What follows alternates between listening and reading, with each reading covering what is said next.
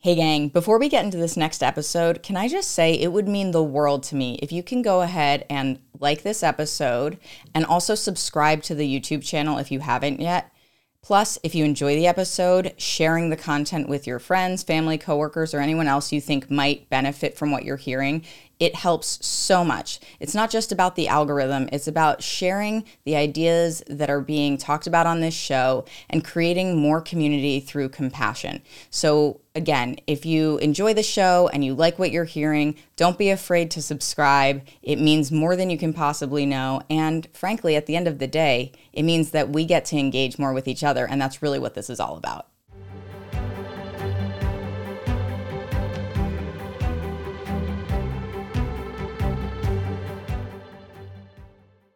Hey gang, I'm Nikki LaCroce and you're listening to Who the Fuck. And on today's episode, I'm sharing a mic with Adam Hergenrother. And Adam's a serial entrepreneur, spiritual seeker, podcaster, and author of 200% Life, a recently released memoir of Adam's where he delves into his own story of self-discovery while offering a multitude of valuable insights from spiritual teachings to business practices and his own experiences.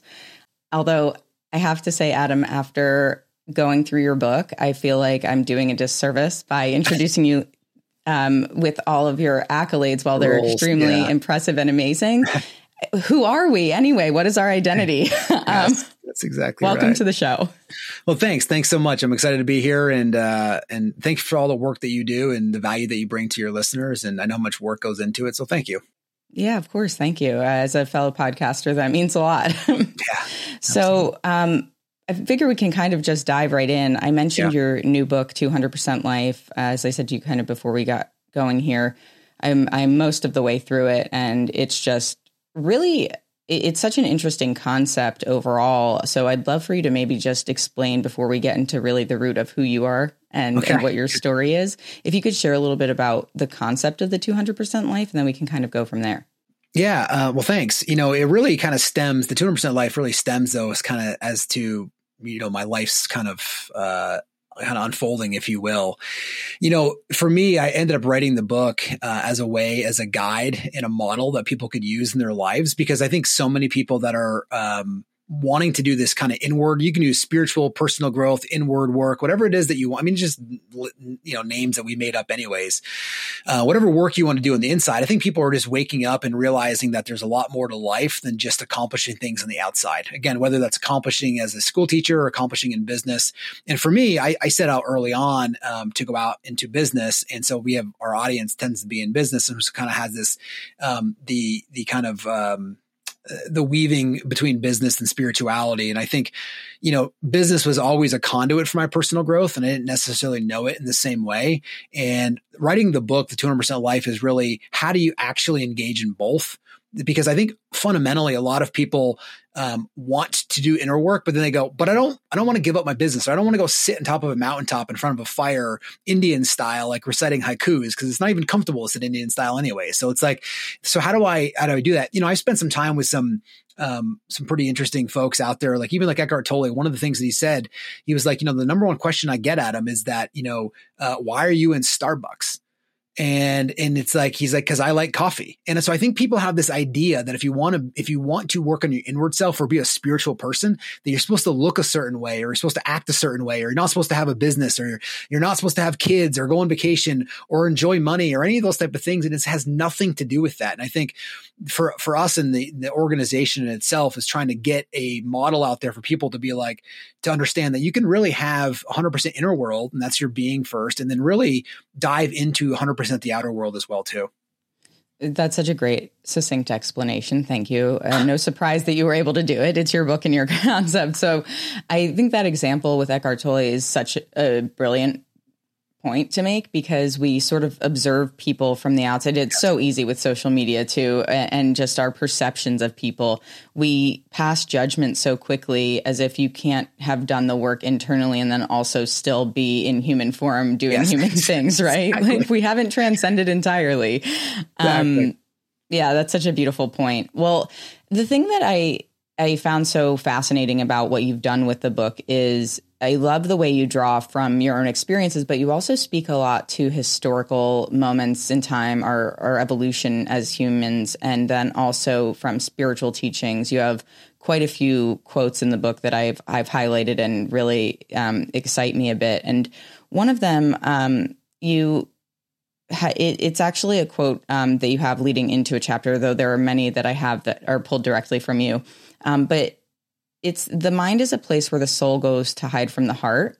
And that just stuck out to me. And I was like, oh, I feel like that's such a great place to lead off with the conversation because I think a lot of what you get at through your own story is you were able to become successful in your business life and you saw this opportunity to really build everything around you but you were doing that in such a material way and and I speak to this moment and then the personal anecdote that you shared about telling your mom how much yeah. money you made in a year and her sort of being like, well, pass the ketchup. yeah. that, exactly that, right. I don't really care about that. And yeah. um, as you wrote, you know, it's not that she, she loves you unconditionally, um, but it's not as important to her to know those numbers and to assign any sort of value because of that.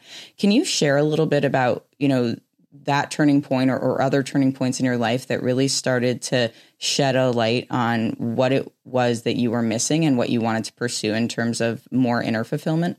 And Nikki, that was beautiful. Thank you for that. You know, there's two major points that I that I think are important to share. One was up until I was about 15 years old, I was about 100 pounds overweight, failing classes, you know, and, and into kind of like recreational drugs, if you will. And you know, really that role model student that you wanted your son or daughter to hang out with. And I uh, I came home one day as a like this is like two weeks into my freshman year, and you know, I didn't, I can't say it as I, as I can say it now, but at the time I was just like, this is not the life that I want to live. I'm living, I was, I was like doing these small lies all the time. There was so much energy trying to keep up a lie, you know, and just trying to be somebody that I wasn't trying to be everybody else, everybody else wanted me to be.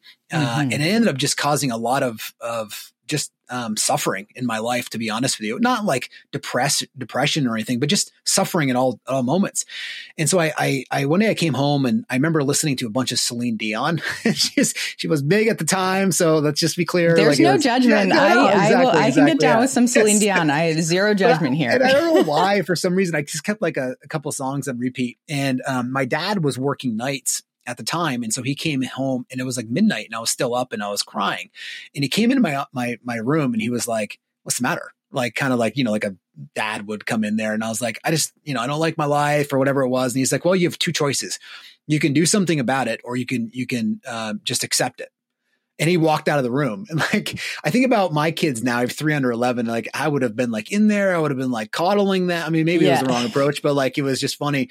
And so he went to bed and I was like, you know, he's right. I was like, I'm going to do something about this. And then there's this kind of this new sense of energy that kind of came in there. And the next day I, I stopped hanging out with everybody that I was there. And a side note on this whole thing, I don't share this as much publicly, but um, that the minute I stopped hanging out with these people, and these people, by the way, this is this is unfortunate, but I would say the majority of those individuals are dead. Um, they were, I mean, they got into much harder drugs. They got into overdoses. They got into car accidents. They got it. They got arrested. Um, and they did not like the fact that I was kind of leaving their group. And so they threatened my life. They broke all my windows in my car. Um, they, it got to a point where the police were in our parking lot. Um, we showed up with guns at one point. They did. It got real bad. Wow. The police knew all these people and they knew how bad they were. So it was back in the time where this was 19, uh, this was 1996. Um, so it was a little bit different of an era back then, especially in Vermont. Um, anyway, so we kind of got through that. And after that, I was kind of alone. Like I was kind of like in middle of freshman year. And, and then I found sports, which is why, um, you know, our foundation does so much work with sports and youth because it really helped save my life. I, you know, those words are kind of big, but they, they definitely helped orient my life differently. I can say that. Mm. And they gave me this kind of confidence to realize that I, you know, that I could do the things that I wanted to do with with hard work and energy uh, in the right directions. So I lost 100 pounds in a year, um, and so I was about 15, 16 years old during that transition. Fast forward um, to about when I was about 26 years old to the example that you started to share up until that point, I had kind of now I started visualizations. I certainly was not on like a spiritual path. If you would have asked me at that time, I would not have told you that I was like going to go down the spiritual path. I thought meditation was ridiculous. Again, I thought the same kind of concepts that a that um, the same people think that like you know why are you drinking coffee or you're not supposed to have wine or you know you're not supposed to have kids. I don't know. People think of weird things when they think about spirituality. Yeah. And uh, I um I, I went into business as a way of distracting myself from myself. I can see that now. And I mm. also wanted power. I wanted fame. I wanted money. really when people think about the definition of success, what most people say success is, is having enough power or money or fame or authority to be able to generate and, and get the situation outside around them the way they want it so they can control the situation so they're not disturbed inside. That's really what people think about when they think about definition. When they say, go be successful, right? It's not the money itself, or it's not the things they have themselves or the leverage they have themselves. It's about actually the control of the event around them so nothing actually disturbs them inside so they don't have to continue to do the work. I didn't mm. know that at the time, but that's essentially what what people think about success now. And so for for me, I that's what I was doing, right? I was and I and I went after it by the way. Like I I took all of my energy and I worked seven days a week. I actually enjoyed working that many hours at the time and I started making a lot of money. And as you said, I had this goal about a half million dollars in income when I was 26 years old. So fast forward, this is about 10 years later after the first time I kind of had this repositioning of my life. And when I was 26, I, I was at a holiday party and I remember walking up to my mom, who's very unassuming. And I was like, Hey, I made like half million dollars this year. And she was like, That's great. Pass the ketchup. And in that moment, I was like, She doesn't care. And then, but then what happened was I asked a deeper question and I said, do I actually care? Do I actually care about this? Like, what is my intent behind it? And one of the things that listeners can take away, because people always want to know where to start, one of the, the best places to start, as I put a pin in that story for a second, is um, asking yourself about the email you're about to write, the response you're about to have to your partner, the the way you're about to respond to your kids, an employee, a customer. What is my intent behind my actions right now? And what you'll find is a lot of the, the intent is to actually make you feel better. It has nothing to do with contributing to the moment. It has everything to do with trying to get you so that the situation is the way you want it. So again, you can be successful and control the situation around there. And so that was really important for me when I asked, started asking that question. Again, I, I didn't say it like that then, but at the time it kind of reoriented myself. And of course, um, to kind of fast forward that story a little bit, I ended up getting into TM like a couple couple days later, actually. And um, it, I always joke that transcendental meditation was kind of like the gateway drug for me into spirituality. It was the first, you know, I always thought meditation was was was not really a, a powerful move in the business world and it was going to disrupt my billion dollar company that I wanted to build and all that stuff. Mm-hmm. And, and, in fact, it actually got me there much faster. Um, so I'll just pause there for a second. Yeah. I, I love that you shared that and the, really sort of the trajectory of your life and the direction that it was heading and seeing that you recognized fairly early on thankfully for you it sounds like um, that you needed to veer off and go in a different direction um, so whether or not your dad handled that the way that I think parents today would have, yeah. it net positive yes. with the, exactly. the impact that it exactly had. right. You know, the part that I love about um, your journey in that sense too is the recognition that you can change your mind about things. So I was somebody, I think in your book, you made a comment about, you know, 15 years ago, you wouldn't have thought about these things. And I say that a lot on this show when I have conversations, even such as this, that before I really allowed myself to go to that place to sit with myself to explore those parts that I wanted to keep hidden for so long or just not address you know, I saw a lot of that stuff as woo woo. I'd roll my eyes, I'd scoff at it, like, give me a break. That's not a thing. And now I'm the person that's like, you know, guys, we should really be talking about this more. Um, that's awesome. And so I think your book will resonate with a lot of people because there is, as you mentioned, I feel a collective shift happening in society where we're recognizing excuse me, we're recognizing that the way that we've been doing it for so long isn't providing that fulfillment that's desired. Yeah. And when you speak about people's definition of success, it isn't it isn't what true success is. And I think, you know, I've had this conversation with my wife where I'll say, I wish that success were measured by, you know, your ability to do the work, which I think speaks to your book a lot, mm-hmm. than what it is that you achieve or the level of power or money or status that you have, because that doesn't really tell me anything about who you are as a person, other yeah. than maybe you're consistent, you're, yes. you have drive, you're smart, you've surrounded yourself yeah. with the right people, Great. right? Check that but box, right? yeah, but what does it say about you exactly. as a person? And I feel like you do a great job in your book, really talking about that journey for yourself, but also even just as you did in this moment applying that and offering to people the insight that you've gleaned from your own experiences and recognizing that it isn't just about doing the work and separating that work from the other parts of your life, you had written about, you know, so many people. We shifted the conversation a while ago in business to work life balance because people are getting burnt out and it's just not enough anymore. And we need to find more, um, more balance in our lives. And then some people are like, well, it's not about the balance because it's, you're not always going to have that. And so then a lot of people use the term work life integration. And uh, you wrote that that's still not even really what the, um, what the intention is. And so you speak about work life presence, which I really love. I think it's a, a great way of conceptualizing what we are seeking. Can you share a little bit more about how you got to that place? Yeah. With yeah. regard to the idea of work life presence? Yeah. Love it. I love your glasses, by the way. I didn't notice that they're red in the bottom. Thank, you, thank you so much. My daughter would love those things. She's, she's I, I can recommend a shop. yes, exactly right. That's awesome. Uh, I want to make a comment too, and I'll come back and answer that question. Uh, what you said earlier was, you know, we were talking about um, uh, kind of like success for so long. If you actually look at like larger history gaps of going back to a couple hundred thousand years ago when human sapiens, the, the ability to abstractly think about things really came in line, we actually started um, inscribing and leaving clues about the longest standing teachings. You know, you can take any religion or you can just look at a pyramid or whatever it is, and it's all about know thyself. Who are you? Who am I? All these breadcrumbs.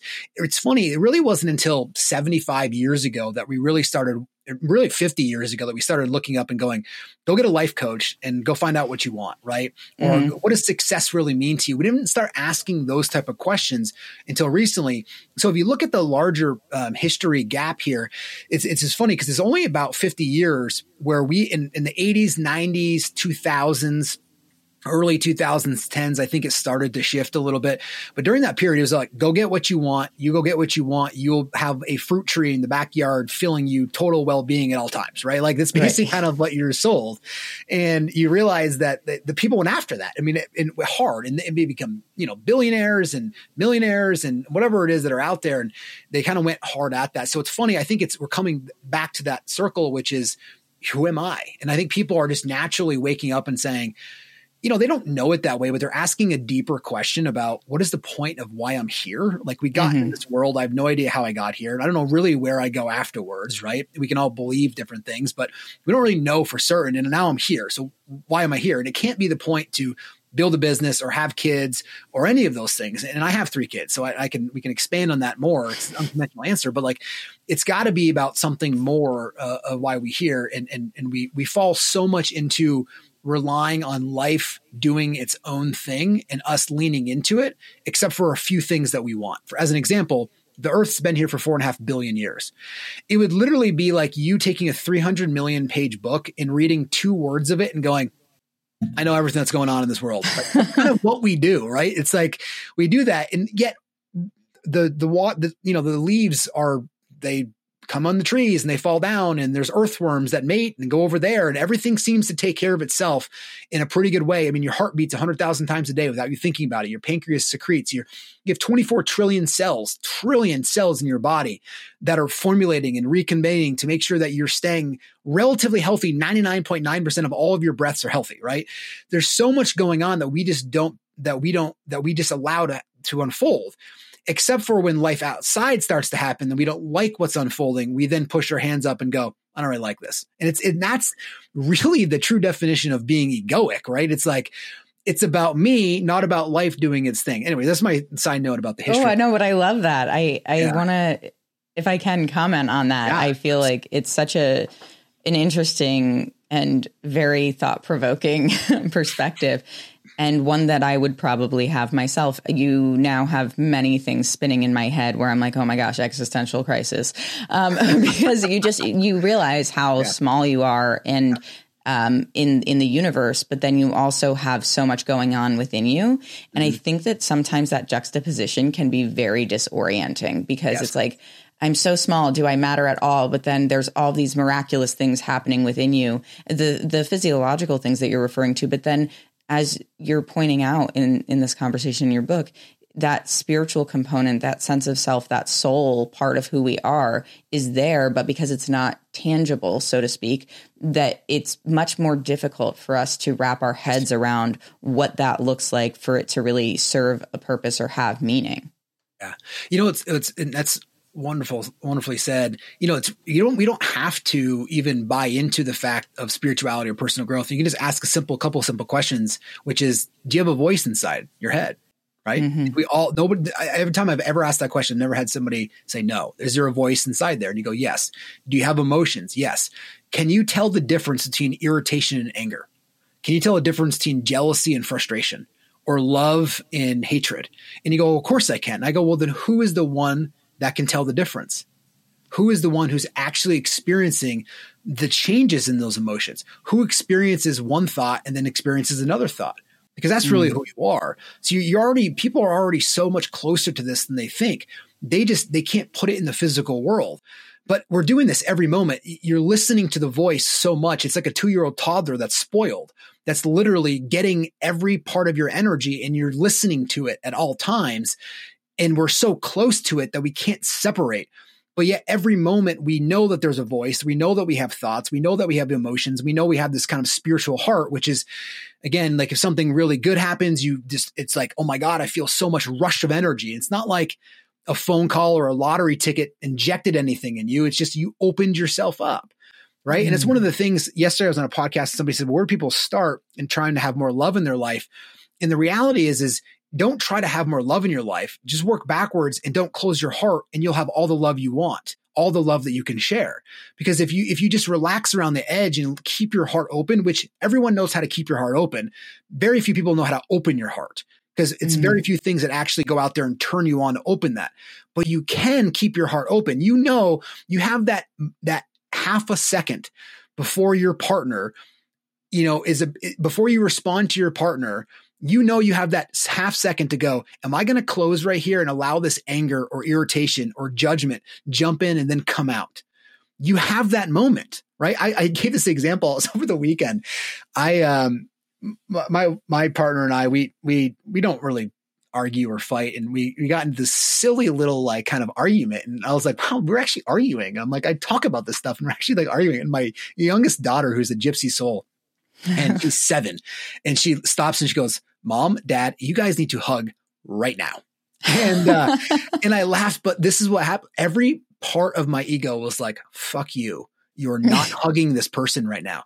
And it, it just, it was like every part of me was preventing me from walking over there. I'm, I'm like, why am I defending this? Like, this is what we're trying to get rid of. And it was like, so, and I didn't, by the way, in that moment, I literally, cause I was like, I just need, I went mountain biking. I came back and then I was like, even I, I walk in the room and I could tell she was still mad at me. So I walk over and I'm like, give me a hug. I love you very much. I'm sorry.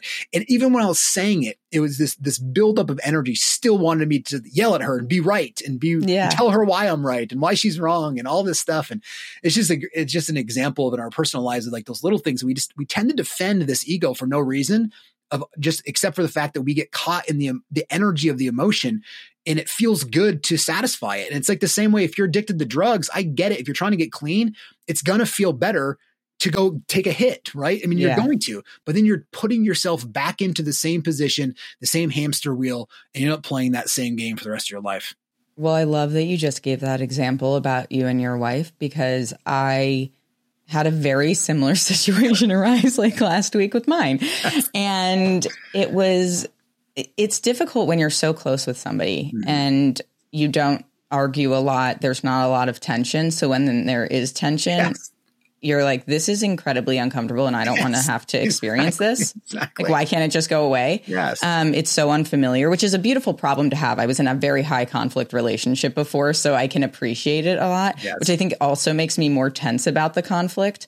Yeah. And so when you share that, I so appreciate it. I think a lot of people will. It's like, it is this part of us just wanting to prove our point, even if it's not about being right. It's like you're energetically feeling attached to the outcome and that outcome like you desire for that to be your quote win nobody wins there is this element of surrender and you speak about that in your book too it, that it's what happens when you let go of the outcome yeah. and i found that to be such a powerful statement because in those moments we want the win like i said quote unquote win nobody's winning it's not about that at all um, something that i have probably said to a lot of people recently, and you know, and we've all, I'm sure, seen it or heard it somewhere. But you know, it shouldn't be me versus you; it should be us versus the problem. And in those moments, it's very hard for it to feel like it's us versus the problem. It's like, no, it's very clearly me versus you.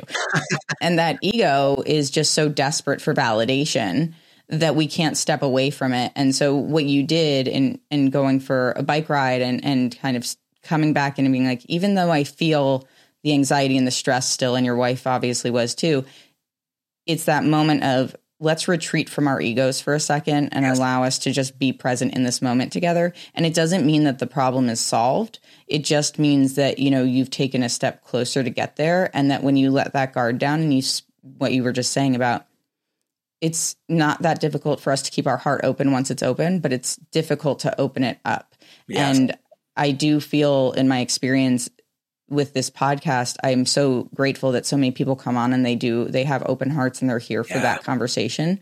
But I feel like a big part of where we struggle as a society, humanity overall, is that we are not able to access that part of ourselves to open our hearts to each other and be and be able to really give a sense of appreciation or lack of judgment or whatever it is that people are seeking to offer the connection that we're all craving as well. And so one of the things that I really seek and, and, strive for with this show is to help people create connection, a sense of compassion through hearing other people's stories. But it also is so important to have that connection with ourselves. And I, that's what you really come back to time and time again in your book is that you have to understand enough about who you are and what's happening within you to get to that place where you can truly open your heart. So do you feel like throughout your journey, there have been moments where you've sort of ebbed and flowed in that ability to have your heart open?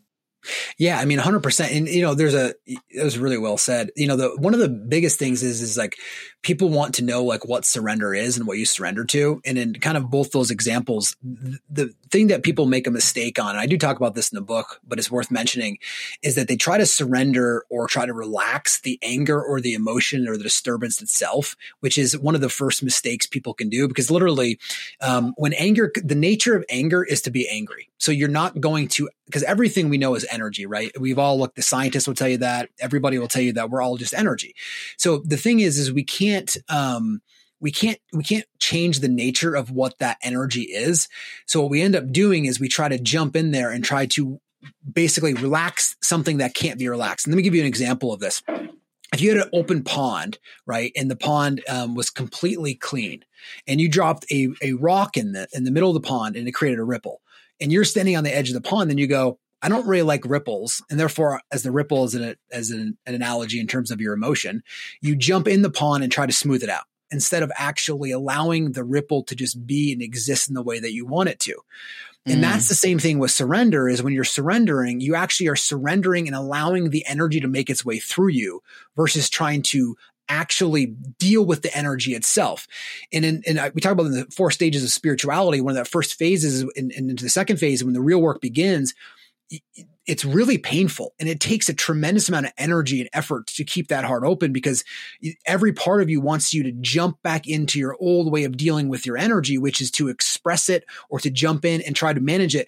An example of that would be like anger shows up, somebody did something to you and you go, and then all of a sudden the mind's like, well, screw that person. They hate it. And then all of a sudden for an hour, you're just taking that down a path, right? That's like how terrible it is, how I'm going to get back at this person. I'm going to go build a whole other company for them fire. Like all you did is spending your entire life on this one event that you couldn't allow yourself to actually let go of. So you're not you're not serving anything at that point. You're not serving your ego instead of actually contributing to the larger parts of things. And so yeah. it's such a it's just it's very we, we, people need to watch that as when they go on their path. It's not about surrendering and not taking action. What you're surrendering to is you're allowing here's my the simple definition of spiritual growth is being able to handle reality if you are a doctor and you can't handle the sight of blood, then you're no you're no good to the scene. If you are a parent and you can't handle your kid freaking out or being not being the way you want them to or not good at sports or you know doing drugs whatever it is you're no good to the situation either. If you're an employer or a business owner and you can't handle a client or an employee or people leaving or people coming or handling those situations then you're no good as an as a boss or a leader either. So it's spirituality or personal growth is really just it comes down to can i handle the current situation in front of me? And what that really means is can i allow the event to come through I'll experience the event and I understand a rattlesnake feels different than a butterfly. There are two different things. Making money feels completely different than losing money, right? Going through a divorce feels different than getting married. They're, they feel different, right? We, we understand that. And so we're not saying they feel the same. What we're saying is that experience is happening. Can you handle the experience? Can you allow it to make its way through you so then you can act with clarity? It's always RR and A, right? It's relax, release, and then act. Mm. So he, people hear surrender or passivity and they think it's about letting a lion eat them when they're running or something like those lines. It's yeah. really about allowing yourself that emotion that is triggered which we can get into some scaras later, but like it's something that's trigger an event happens and it triggers something inside, it creates this disturbance, right? And this can be a simple thing as you look at an email or somebody's calling you on the phone and it's not the person you want to be calling you and you, it's, oh, right? Just you instantly get into that mode. Now you're going to be responding from that instead of being, I'm sitting here in the middle of the planet Earth. You know, there's billions of stars in our own galaxy and there are trillions of galaxies that are out there. I'm pretty sure I can handle a phone call. I mean, can you handle reality? Oh, that's a powerful statement. And yeah, I I feel so connected to your message in that way too. And again, with just sort of the reference to the grandness of everything that exists and where we fall in in the order of that. It it's so minute and it's not to make our lives insignificant. In fact, it's to allow ourselves to be more present in the moment and understand that we can we can handle it as you've said. Because i my initial instinct was to say manage it. And it's like no it's not about managing it. Yeah. it's about working through it. And um, i appreciate that you also gave the example of how divorce feels different from marriage. I've um, experienced that and it is uh, fundamentally very different emotions and places in your life and what you feel when you're going through those experiences honestly, it was a moment in my life where I had to allow myself to let go because yeah. there was so much that I couldn't control. The circumstances were out of my hands, and I had actually just lost my my, my mom at that Oof. point too, and so it was like. I don't know what yeah. to do with my life. Like, yeah. this is not good. And so I think that, you know, getting to a place where you're almost, in a lot of cases, I think many of us are forced to handle it because there is no more sense of control. Yeah. And that is a very daunting place to be. That's when I started to connect with my spirituality more, yeah. partially because my mom was gone and I really needed to feel that sense mm-hmm. of connection. But the other part of it, it was even before she passed away. And I was recognizing, I listened to a lot of Alan Watts lectures and just philosophically wanting to connect to that sense of self and oneness and being like, okay, getting more into the Zen Buddhist approach to things and learning more about that shared sense of humanity and connection that allowed me to somewhat peacefully, I'll say, because there were still moments, um, work through what it was that I was experiencing without the the sense of judgment or the feeling that there was no way that I could get through it. Because there as you've described there are going to be moments where you feel like this is it. Like that's I yeah. there's what else can I do? Yeah. and I think when you're asking yourself that question as you've made the point it's like not much. Yeah. And just let that be that way. Yes. It's not to say that surrendering is giving up but it's it's that you're allowing it to just be what it is. And for me I think that there's an opportunity where you turn your life into the thing that you want it to be, but you have to surrender before you can even get to that place of recovery. Yeah. Yeah, you're, you're, you're so spot on. One of the reasons why people feel like there's an itch that hasn't been itched, or that they feel, you know, throw the word, they feel inauthentic, or they feel like they're they're not living their true self, or whatever combination of words people want to put together. Part of that is is because they're so addicted to living from something narrate and tell them what to do their entire life which is your mind. Um, I mean, it's really what it, even like right now when people are listening to this, I would ask them to think about whether or not they're actually listening to us or they're listening to the mind narrate, whether or not they like what Adam said or didn't like what Adam said, or they, they don't agree with what I'm saying, or I really agree with what that is. Because that's really what we're so close to that, that the mind narrates everything in their life. So you end up listening through the lens of the mind and then putting judgment and perception on everything that's there. And that's ultimately why they people feel inauthentic or not true to themselves because you're not actually living true to yourself. You're actually living true to the mind. And the mind mm. only knows just past experiences and things that you've read and watched and kind of experienced and people have taught to you. It only knows a small segment. I mean, think about in the 40 minutes that we've been doing this podcast. I mean, you think about the billions of events that have happened alone in Texas, right? Like there's so many different events. So it's like we, we hardly have any glimpse of what's actually happening except for this small frame of reference that our mind has. And again, we just don't know. So true surrender is, is understanding that, that what I'm going to, that life, that I'm going to give it back to life because life knows way more about it than I do. And to think that I know how life should be or what I'm supposed to do from the mind, from its experiences, it's not wrong. It just doesn't work if you watch the process go on. And that's what ends, that's what people end up getting addicted to is this, this, this incessant voice that's there that's just characterizing. And then you can put an I in there, which is ruining your life instead of running your life. And once you get away from that, it's hard for people. One of the, the steps people that write to us and they're, they're like, you know, they can't imagine not having that tell them what to do. So how would I live my life then? Like, what would I even do? Right. Like people always get there and they get all excited. Like, what am I just going to give up? What am I just going to do? Sit in a bed? And I go, no, like think about the times that you've been in a flow state. Maybe like think about when you've done a, like a, a wonderful conversation, a podcast and you just start talking and like you're not thinking, but it's coming out and it's flowing or mm-hmm. in sports and it's just flowing you're you're not using the mind in the way of like trying to think about what you're going to say. You're just saying it in the moment. And just like in that flow state of, of work or business or presenting, like you can get in that flow state and you're just interacting directly with life. That starts to show up way more in your life. That's what starts to guide you. And that will start to feel way more authentic because you're actually aligned with life instead of aligned with the mind, then almost fighting life, which feels like a big obstacle for all of us. Yes.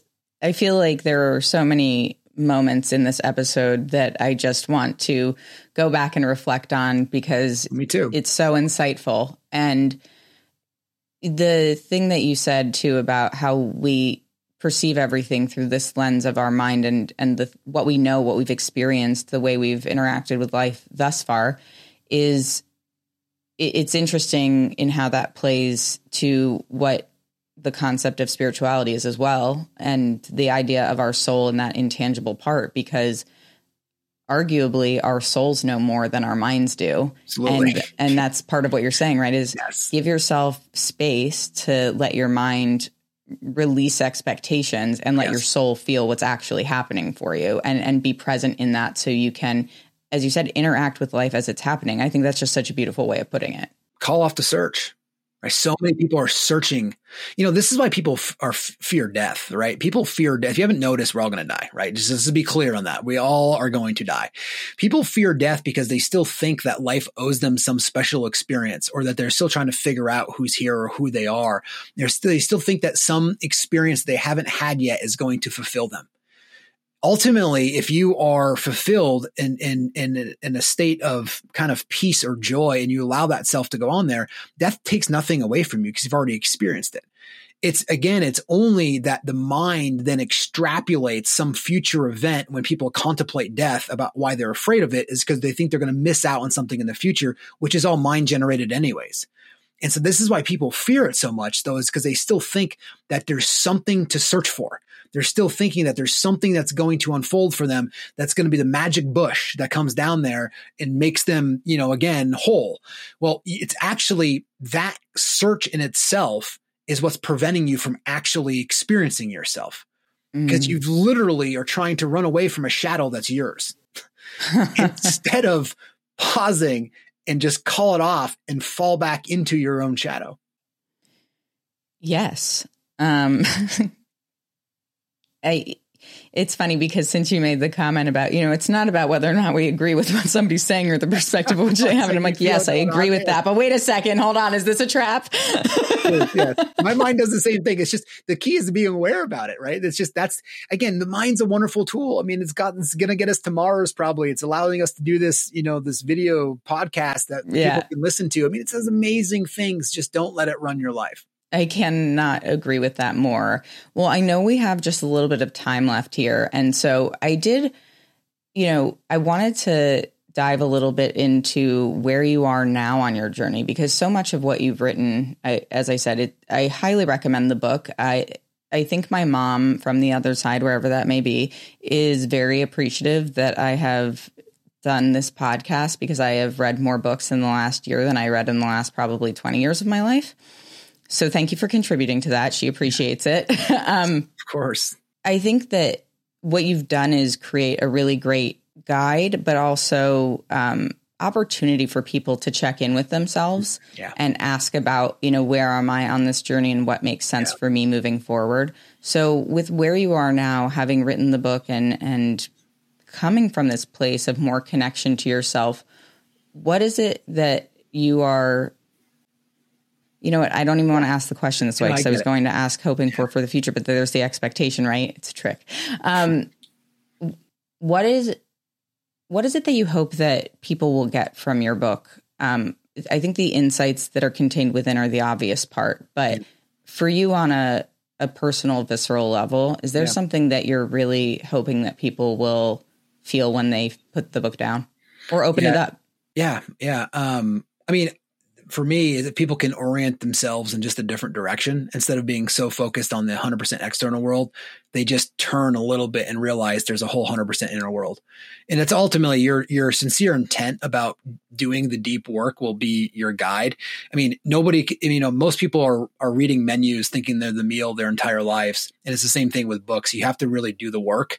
Um, and and the book is just it doesn't matter what book it is, some of the best people could write it or what poem you read, or those are all wonderful intellectual things. But until you understand and taste an orange, you can't describe what an orange tastes like. Until you experience doing the actual work itself, you, you, you won't really understand what the deep work of a release and where this can lead to you. So in writing the book is, is, is one to kind of answer your question you're going to ask. The first one is really kind of like memorialize it a little bit for me. And also I, I did it as a way of kind of mapping where I am now and to where I can look back in a period of time. One of the hardest things about writing the book was when do you stop? Because every day I'm gaining new insights. Every day I'm letting go of a little part of me that is allowing me to be even closer to pure consciousness. And so it's like there's there's new insights every day. So it's like I just kept wanting to add and add and add. And so at some point, you know, Michael Singer, if you've ever listened to his or, or read any of his books, um, he's in a credible and he's a dear friend of mine and like he you know he's he's like go publish your book get it out there memorialize it to where you are because there's a lot of people that need to be brought up along up until this point of their journey um, mm. and to where they are and so that's kind of part of what it is is kind of getting that out there and and again, I think we're we're on this precipice of people really shifting. You you see this right now, even with all of the the strikes going on for all the different industries that are out there. People want something more than their. Life. It's everywhere. Yeah. It's it's just palatable, and you can feel it. And so, to me, if people can grab this and just orient themselves and say, okay, what is my intent? Like, am I am I really on this game that I think I'm on? Is this really the game that I want to play, or is there something more to life? And again, that's why I really frame it at 200% life because it's not about giving anything up on the outside world. It's not about renunciation.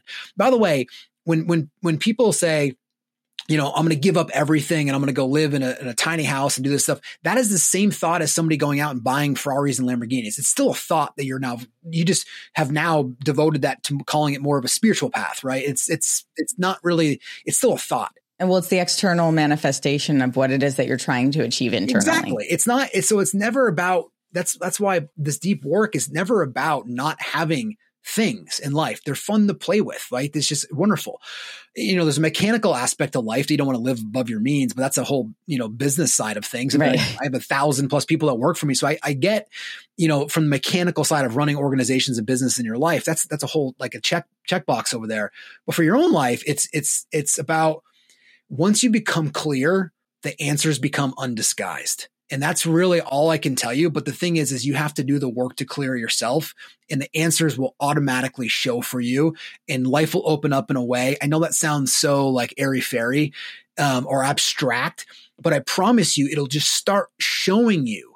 And, and people go, well, what does showing me mean? It just all of a sudden an employee leaves and you think it's the worst decision, but you accept it and you, you allow it to work through you tomorrow somebody you you're at a dinner party and somebody is looking for the same position and there happen to be so much better in terms of where the organization's at and what it needs now and that person comes in there. That's what that's how it opens up. That's what it means. It's not like you're going to win a lottery and all of a sudden you're going to be all set right? That's not it just life opens up or you're running late and all of a sudden there's a parking spot that's right there. I mean it's just that's the type of stuff if you're willing to let go and get in line and give and, and really follow follow into that um, life will become undisguised in a very clear way and it'll feel um, it'll feel different because you're no longer allowing that mind to run and ruin your life. You're allowing that mind to join you for the journey that you can use as an analytical tool, and you and you fall into the exact nature of who you are, so you can fulfill that into this world.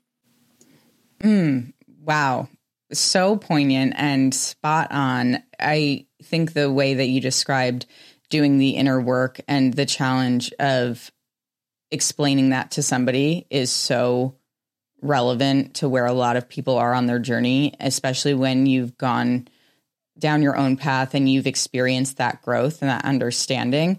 And to use your analogy with the orange, like how do you tell somebody what it tastes yeah. like if they've never tasted it? It's yeah. so perfect because you can't I'm constantly saying like you need to do the work. I'm doing the work. I you know I went to therapy being like the reason yeah. I'm doing this is because I genuinely want to yes. try to be yes. a better mm-hmm. person. And so at the end of the day, I'm sure we and many other people know that you're not going to convince somebody to do something that they're not ready yeah. to do.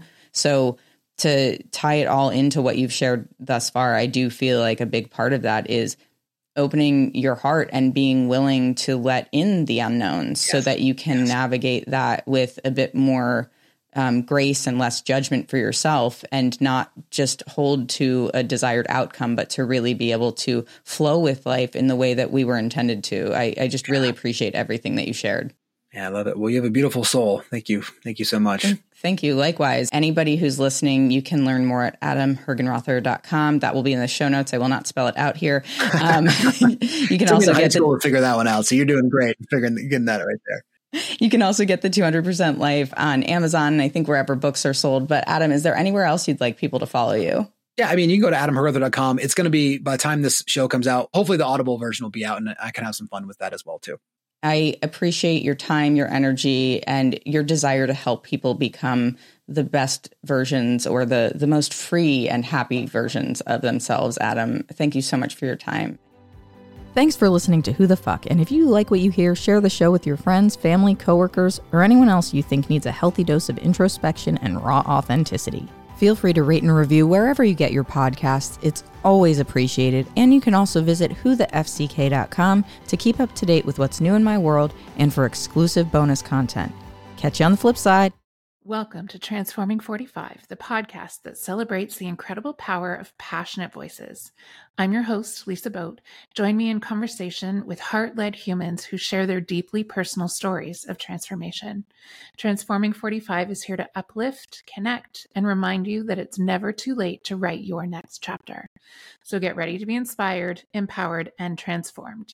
Join me in this community where, through powerful storytelling, we heal and reclaim our inherent magic.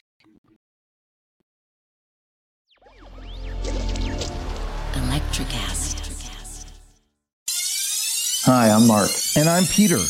We're the founders of Electricast Media, bringing you great podcasts like Nightmare Road Stories, Tech Talk Revolution, and Bodacious Minds. Electricast networks include Ruby for female empowerment, the Best Business Network, and GPN for geopolitics. We built this company to create community and amplify diverse voices, and we really appreciate your support. So keep listening to Electricast podcasts and hear the culture. Electricast.